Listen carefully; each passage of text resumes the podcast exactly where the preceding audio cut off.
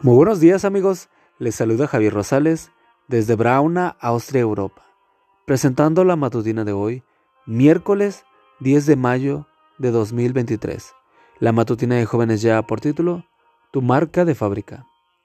La cita bíblica nos dice, todo lo hace bien, hasta puede hacer que los sordos oigan y que los mudos hablen. Marcos 7:37. Hoy, algunas marcas de fábrica han llegado a alcanzar un nivel tan elevado de excelencia en sus productos, que venden solo con el nombre. Y lo mismo sucede con algunos deportistas, escritores y estrellas del espectáculo.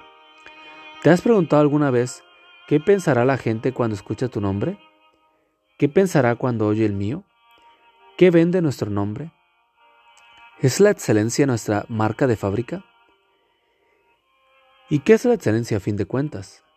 Según lo expresa un autor, la excelencia es la singular actitud de hacer siempre lo mejor posible hasta completar la tarea. P.R. Lindstrom, Excelencia, cuán pocos la logran. Revista Adventista, edición americana, mayo de 1974, página 3. ¿Es así como hace las cosas? ¿Puede la gente comprobar por la forma como vistes, como hablas, como trabajas, que la excelencia es tu sello de identidad? Si esta es tu respuesta y tu experiencia, entonces en tu vida estás honrando el nombre de Dios, porque a Dios le agrada la excelencia. ¿No dice la escritura que Dios todo lo creó bueno en gran manera?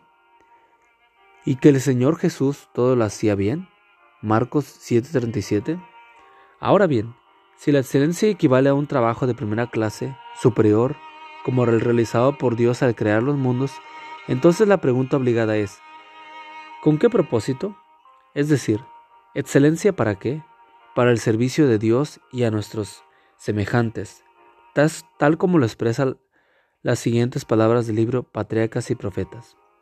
Todas las distintas capacidades que el hombre posee, de la mente, del alma y del cuerpo, le fueron dadas por Dios para que las dedique a alcanzar el más alto grado de excelencia posible. Pero esta cultura no puede ser egoísta ni exclusiva. Toda facultad y todo atributo con que el Creador nos ha dotado deben emplearse para su gloria y para el ennoblecimiento de, nuestras, de nuestros semejantes. Página 584 y 585.